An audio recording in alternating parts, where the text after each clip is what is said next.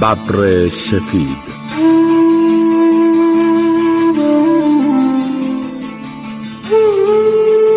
نویسنده آراویند آدیگا.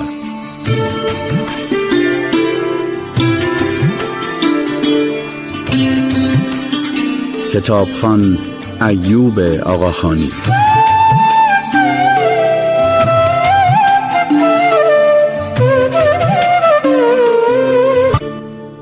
برگردیم به پوستر.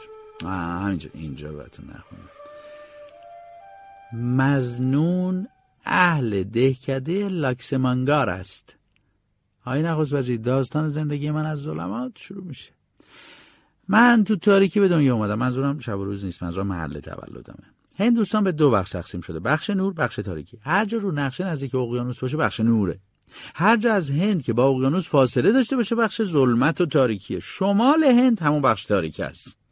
تو شمال کشورمون زمینه حاصل خیزم پر از مزارع گندم و شالیزارای برنج پر از آبگیرای بزرگ که گاوا و خوکا تو شنا می‌کنن. رودخونه بزرگی از شمال به طرف جنوب هند جاریه. رودخونه بزرگ تو نقشه معلومه رود معروفیه. حتما اسمشو شنیدین. رود گنگ. همون رودی که بهش رودخونه نور و حامی مردم هند میگن. اما من به شما میگم گنگ رود تاریکی و مرگه. منطقه های دور برای گنگم تو تاریکی و سیاهی غرق شده. وقتی اومدین هند هر چیزی که از زبون نخست وزیر هند میشنوید وارونه گوش کنین. فرمول شنیدن وارونه به شما کمک می‌کنه حقیقت رو بفهمین. حتی اگه گفت ماست سفیده شما برعکس بشنوید. اگه به شما گفت رودخونه گنگ شما رو به روشنایی هدایت می‌کنه برعکسش کنین. مطمئن باشین رود گنگ شما رو به قعر تاریکی می‌بره. هر سال هزاران توریست چشمابی با موی بور میان هند. با اومدن توریستا کاربار دزدا و شارلاتانا سکه میشه. به جهانگردا میگن اگه تو رود گنگ آبتنی کنید از درد مفاصل و استخوان خلاص می‌شوید. نخست وزیر هند هم حتما از شما می‌خواد تنی به آب گنگ بزنید. خواهش می‌کنم این کارو نکنید. من صلاحتون رو می‌خوام. آب گنگ پر از مریضی و کسافت مدفوع تکه های سوخته و نیمه سوخته بدن انسان. لاشه حیوان و زباله صنعتی تو آب شناوره. وقتی 6 7 ساله بودم به مقدس ترین منطقه گنگ تو شهر بنارس رفتم. راستش یادم نیست دقیقا چند سالم بود. کسی هم نمی‌دونه. واقعا 6 7 ساله بودم. یا بزرگتر. جنازه مادرم رو به گنگ برده بودیم. تو صفحه تشییع کننده ها وایسادیم تا نوبت مادرم بشه. ننجونم کسوم مادر پدرم و رئیس خانواده اول صف بودن. بقیه اعضای خانواده پشترش را می‌رفتیم. من و کیشان برادر بزرگترم و پدرم پشت سر ننه کسوم سر تخت اسیری رو گرفته بودیم و امو هم سر دیگه تخت رو گرفتن. زن اموها و دختر امو هم, با همون بودن. جنازه مادرم با پارچه ابریشمی زرد پوشونده بودن. روشن با حلقه های گل تزیین کرده بودن. بعید می‌دونم وقتی زنده بود همچین پارچه پوشیده باشه. همچین شکوهی برای آروم کردن عذاب وجدان خانواده هم بود. تو شهر بنارس از معبدا یکی یکی میگذشتیم و برای آمرزش مادرم دعا میخوندیم. همه با هم زمزمه می‌کردیم. نام شیوا تنها حقیقت است. وقتی نزدیک رود رسیدیم بوی تعفن گوشت گندیده به دماغم خورد. برای اینکه بالا نیارم گفتم نام شیوا تنها حقیقت است. کنار رود صدای شکستن چوب میومد مردا برای آتیش زدن شاخه و کندار خورد می‌کردن. وقتی نوبتمون شد یکم هیزم خریدیم و هیزم رو رو مادرم گذاشتیم. سرم انداختم پایین تا سوختن مادرم رو نبینم. زیر سکو رو نگاه کردم. کنار ساحل رود کپه بزرگی از لجن سیاه بود. لای لجنام تیکه های نیمه سوخته و کثیف پارچه ابریشمی استخون بود. همونجا حقیقت رو درباره رود گنگ و مرگ فهمیدم. همه چی تو گنگ میسوزه میپوسه و باز تو همون گنگ متولد میشه. ما هیچ وقت از رود سیاه گنگ رها نمیشیم. حالم بد شد. برای اولین بار از هوش رفتم و دیگه هیچ وقت به طرف رود نرفتم. بذارید جهانگردا ازش استفاده کنم ولی از شما خواهش می‌کنم نزدیک لجنزار نشید. رود گنگ رو فراموش کنید.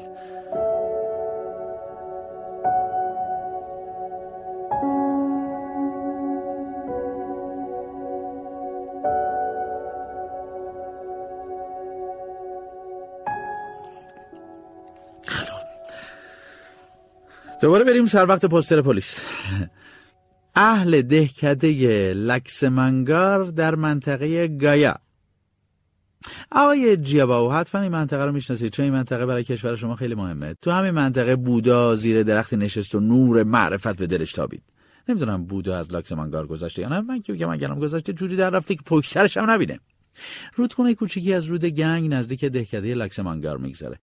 هر دوشنبه قایقای طرف دیگه رود میان و دوشنبه بازار را میندازن تو دهکده یه خیابون. از وسط خیابون یه جوب بزرگ رد میشه. جوب فاضلاب دهکده لاکسمانگار رو به دو بخش تقسیم کرده. هر دو بخش دهکده بازار داره. هر بازارم سه چهار تا مغازه داره. ته دهکده هم معبده. الهه معبد هانومان خدای زرد رنگیه که نیمه انسان و نیمه میمونه. می‌دونی هانومان کی بوده؟ هانومان خدمتکار وفادار راما بوده. ما هانومان رو میپرستیم چون نمونه خدمتکار وفادار و صادقه. از هانومان یاد می‌گیریم چطور عاشق اربابمون باشیم و بهش خدمت کنیم. این یکی از 36 میلیون خداییه که تو سرمون کردن. حالا ببینید آزادی تو این چقدر سخته. تو دهکده محل تولدم شیرای آب خرابن. تیرای چراغ برق کار نمی‌کنن. خیابونا کثیفن. بچه ها ضعیف و لاغر قدکوتان اما خداها صحیح و سالم نشستن سر جوش وسط خیابون اصلی تو جوب فاضلاب خوکا آبتنی می‌کنن. خوکا با لذت تو مدفوع خودشون شنا می‌کنن. سرشون صورتی پایین تنشون از لجن سیاه شده. خونه ما نزدیک جوب فاضلابه. تو حیات خونه مهمترین عضو خانواده یعنی گاومون رو می‌بینین. گاو ما چاقترین عضو خانواده است. گاوا تو همه خونه های هند شرایطشون همین جوریه مهمترین وظیفه زنهای خونه غذا دادن به گاوه. زنها مدام به گاوا علف تازه میدن. گاو حاکم خونه است. مورد احترام اعضای خانواده. اگه زنهای خانواده با کاری که من کردم زنده مونده باشن شما حتما زنها رو می‌بینین. چه حالت بیشتر نداره. یکیشون به گاو غذا میده یکیشون برنج پاک می‌کنه. یکی هم از تو موهای یکی دیگه شیپیش پیدا می‌کنه. بعضی وقتا به جای کار به جون هم میفتن با هم دعوا می‌کنن. موهای هم دیگه رو می‌کشن و با هم ظرف پرت می‌کنن. اما نباید دعواشون جای دیگه چون خیلی زود با هم آشتی می‌کنن. شبا زنها یه طرف خونه میخوابن مردا طرف دیگه. چاره ای نداریم. خونم کوچیکه. وقتی بچه بودم قبل اینکه خورشید بزنه پدرم بیدارم می‌کرد. من دست یکی از پسرموامو از رو صورتم کنار می‌زدم. پای پسرموی دیگر از رو پام پرت می‌کردم اون طرف. با زحمت خودم از زیر دست پاشو میکشیدم بیرون. بعد می‌رفتم تو حیات با پدرم گاو و از داربست درخت باز می‌کردیم میبردیم هموم صبحگاهی. واسه رسوندن گاو به آب تمیز باید راه درازی می‌رفتیم. از خونمون تا آبگیر قلعه سیاه. خیلی راه بود. قلعه سیاه بالای تپه نزدیک دهکدهمونه. به نظر جهانگردان معماری قلعه حرف نداره. فکر کنم قلعه برای یکی از کشورهایی بوده که یه وقتی حاکم هند بودن. آقای نخست وزیر می‌دونین کشور ما در طول تاریخ چقدر حاکم داشته؟ اول مسلمان های ایرونی هندو گرفتن. بعد انگلیسی ها به ما حکومت کردن. بعدم گاندی اومده و هندو آزاد کرد. حالا که خارجی از کشورمون رفتن میمونا تو قلعه وول می‌خورن. الان فرمان روای قلعه همین میمونای بازیگوشن. تو قلعه آدمی زادی نیست مگه اینکه چوپونی گلش رو ببره قلعه. خب اینم از نقشه دهکدمون تو بخش دیگه پوستر پلیس نوشته مزنون آخرین بار با پیراهن چهارخانه آبی و شلوار نارنجی و صندل آلبالویی دیده شده. ببین صندل آلبالویی رنگ رو تکسیب می‌کنم. تا حالا تو عمرم همچین چیزی پام نکردم. دوست دارم رنگ پیراهن و شلوارم هم تکسیب کنم ولی متاسفانه وقتی راننده بودم همچین آشغالایی میپوشیدم. خب خدمتکار همچین لباسایی رو دوست دارن دیگه. دوستم نداشته باشم مجبورم بپوشن. وقتی پسترم و پلیس چاپ کرد من خدمتکار بودم. ولی از فرداش آزاد شده بودم. یه بخشی از پوستر واقعا اعصابمو خورد می‌کنه. بذارید ببینم کجا بود. آه همینجاست پسر ویکرام حلوایی ریکشاران. درستش اینه. آقای ویکرام حلوایی ریکشاران. پدرم مثل بیشتر آدمای دهکده فقیر بود ولی مثل همون آدم هم با شرافت زندگی می‌کرد. اگه راهنمایی های پدرم نبود من الان به عنوان کارآفرین موفق شما رو راهنمایی نمی‌کردم. بعد از ظهر از مدرسه به قهوه خونه می‌رفتم تا پدرم رو ببینم. قهوه خونه مرکز دهکده بود. مردای دهکده توش جمع می‌شدن از اخبار روز دهکده هند و جهان با هم حرف می‌زدن. اتوبوس گایا آدم در قهوه خونه ایستگاه داشت. اتوبوس های منطقه ما فقط یک دو ساعت تاخیر داشتن. یکی دو ساعت تاخیر تو هند یعنی سیستم حمل و نقل ایدئال ریکشاران ها ریکشاهاشون رو دم در قهوه خونه پارک می‌کردن و منتظر مسافر میموندن. شما می‌دونین ریکشا چیه؟ فکر نکنم غیر هنجای دیگه ازش استفاده کنن. خب اگه نمی‌دونید من بهتون میگم. ریکشا سه چرخه که اتاقکی بهش وصل کردن. تو اتاقک یکی دو تا صندلی نصب شده تا مسافر روش بشینه. ریکشاران جلو میشینه و پا می‌زنه. یه چیزی شبیه گاری. فقط به جای اولاغ و اسب یکی پا می‌زنه. کار پدرم هم ریکشارانی بود. صاحب قهوه خونه به ریکشارانا اجازه نمی‌داد رو صندلی های بیرون بشینن. ریکشارانا مجبور بودن دم در قهوه خونه رو زانوهاشون بشینن و منتظر مسافر بمونن. اما پدر من هیچ وقت مثل همکاراش قوز کرده رو پاش نمیشست. پدرم با صلابت وامیستاد. حالا مهم نبود چند ساعت منتظر مسافر بمونه. ولی همونجور با غرور وامیستاد تا مسافر پیدا کنه. هر روز صبح زود ماشین شیکی میومد دم در قهوه خونه. با نزدیک شدن ماشین به در قهوه خونه مرغ و خروس و خوکا شلوغ می‌کردن و هر کدومشون یه بری می‌رفتن. پدرم و بقیه ریکشارانا با دیدن ماشین به صف می‌شدن. یه مرد ترتمیز و شیک پوش با دفترچه یادداشتی تو دستش از ماشین پیاده می‌شد. مرد ارباب نبود معاونش بود. ارباب که بهش گاو میش می‌گفتیم تو ماشین منتظر میشست. گاو میش مقامش خیلی بالا بود که بخواد از ماشین پیاده شه. به غیر گاومیش دهکده ما سه تا ارباب دیگه هم داشت. ما برای همهشون اسم گذاشته بودیم. اسم یکیشون لک لک بود. لک لک مالک رودخونه دهکده بود. لک لک از ماهیگیرا سهم می‌گرفت. از قایق رانام عوارض می‌گرفت. برادر لک لک اسمش گراز بود. گراز صاحب همه مزارع مرغوب دهکده و اطرافش بود. اگه کسی می‌خواست رو زمینای گراز کار کنه باید بهش تعظیم می‌کرد. کشاورز باید دلا می‌شد و به خاک زیر صندلی گراز دست می‌کشید. بعد ازش خواهش می‌کرد بهش اجازه کشت و کار بده. گراز از کشاورزا بابت کار کردن رو زمیناش سهم زیادی می‌گرفت. ما یه ارباب دیگه هم داشتیم. بهش می‌گفتیم کلاق سیاه. کلاق سیاه صاحب زمینای نامرغوب پایین ده بود. چوبونایی که گوسفنداشون رو تو زمینای کلاق سیاه چرا میبردن؟ باید به کلاق سیاه سهم می‌دادن. گاومیش ارباب تمکاری بود و ازش هم از بقیه اربابا بهتر بود. گاومیش صاحب ریکشاها و خیابونای دهکده بود. اگه کسی ریکشا می‌روند باید به گاومیش سهم می‌داد. پدر منم باید یک سوم هر چی در می آورد و می‌داد به گاومیش. هر چهار ارباب خونه های اعیونی با دیوارای بلند داشتن. دیوارای امارتشون اربابا و خانواده هاشون از مردم ده جدا می‌کردن. تو خونه اربابا معبد و چاه جداگونه بود. اربابا و خانوادهشون زیاد از خونه بیرون نمیان. انگار خوششون نمیاد با ما مردم دهکده دم خورشن. فقط اگه بخوان چیزی بخرن از خونشون میان بیرون. ننه کسوم تعریف می‌کرد قبل اینکه یه سری از کمونیستا به اربابا حمله کنن پسرای اربابا با ماشیناشون تو دهکده میچرخیدن تا یه روز کمونیستا پسر گراز و گروگان گرفتن. از اون موقع اربابا بچه‌هاشون رو به دهلی یا گامباد میفرستادن. بچه‌هاشون رفتن ولی خودشون تو دهکده موندن تا قرون آخر سهمشون از مردم بگیرن. اگه تو دهکده کار پیدا نمی‌شد مردا سوار اتوبوس می‌شدن. البته سوار نمی‌شدن از پنجراش آویزون می‌شدن. یا اگه خوش شانس بودن رو سقف جا پیدا می‌کردن.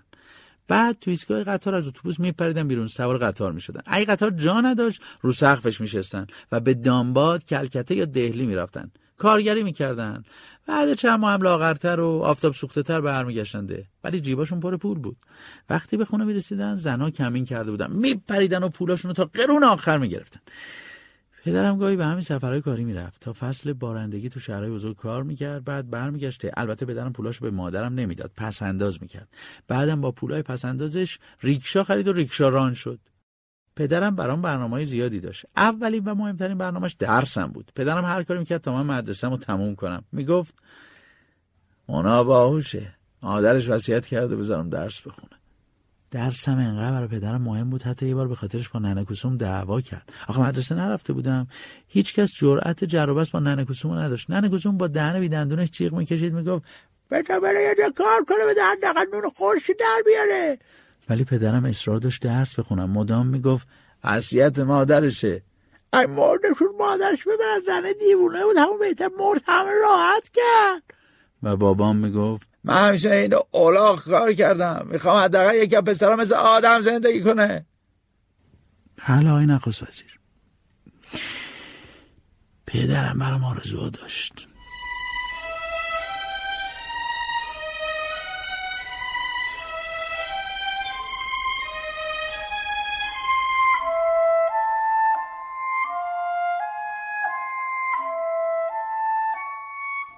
از مدرسه براتون نگفتم. خب شما که می‌خواین راجع به بنگلور بدونین باید درباره مدرسه هاشم بدونین. طبق برنامه دولت باید برای نهار به هر دانش آموز یه قرص نون و عدسی می‌دادن. ولی نه من نه هیچ کدوم از دانش آموزا رنگ غذا رو ندیدیم. نه نه نه اشتباه برداشت نکنید دولت پول نهار رو به مدرسه می‌داد. ولی آقای معلم پول به جیب می‌زد. معلم برای دزدیدن پول نهار ما بهونه قابل قبولی داشت. می‌گفت شش ماه حقوق نگرفته. درست شغل دولتی تو هند کمه درست حقوق کارکنای دولت عقب میفته ولی مزایای خوبی دارن. مثل همین پول غذای دانش آموزا. دولت برای هر دانش آموز اونیفرم مخصوص هم در نظر گرفته بود. پول اونیفرم هم معلم برمی داشت برای همین ما با لباسای پاره پورمون می‌رفتیم مدرسه. کسی برای دزدیدن لباس و غذای بچه‌ها به آقای معلم چیزی نمی‌گفت. تازه همه برای آقای معلم احترام هم قائل بودن. به نظر مردم ده معلم مرد زرنگی بود. مردی که تمیز و بی سر و صدا دزدی می‌کنه. معلم برای اینکه حقوقش عقب افتاده بود حوصله درس دادن هم نداشت. آقای معلم انقدر زهر ماری می‌خورد بوش از ده فرسخی معلوم بود. وقتی به کلاس می‌رسید رو صندلیش وا می‌رفت به اون اختار می‌کرد سر صدا نکنیم. بعد سرش میافتاد رو سینه‌ش و خور و پفش کلاس رو بر اگه بمب در می‌کردن باز بیدار نمی‌شد. یه روز وقتی آقا معلم خواب بود بازرس اداره آموزش به مدرسه سر زد. بازرس یه مرد چارشونه با کت و شلوار آبی بود.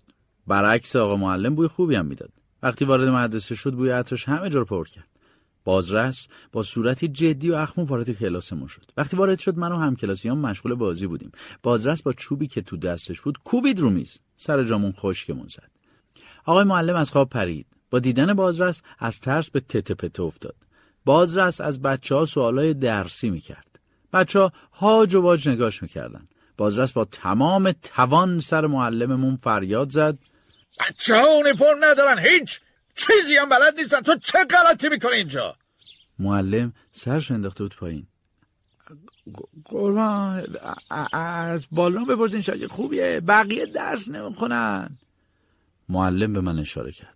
بازرس روبرون وایساد و ازم سوال کرد. من به همه سوالاش جواب دادم. بعد بهم گفت یه صفحه از کتاب رو بخونم. خیلی عالی روخونی کردم. بازرس با رضایت سرش رو تکون داد. بچه آشغالدونه ای واقعا بچه باهوش هستی. می‌دونی کدوم حیوانه که توی جنگلا کم پیدا میشه؟ موجودی که هر نسل یکی بیشتر ازش دنیا نمیاد. یکم فکر کردم. همچین سوالی تو کتاب درسیمون نبود ولی جوابش رو دادم ببر سفید.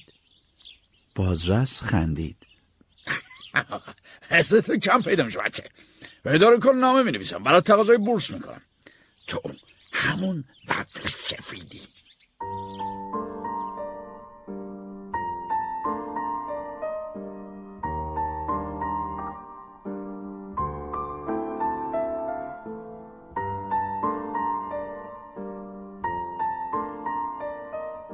شما اعتقاد دارید بعد هر اتفاق خوب اتفاق بدی میفته؟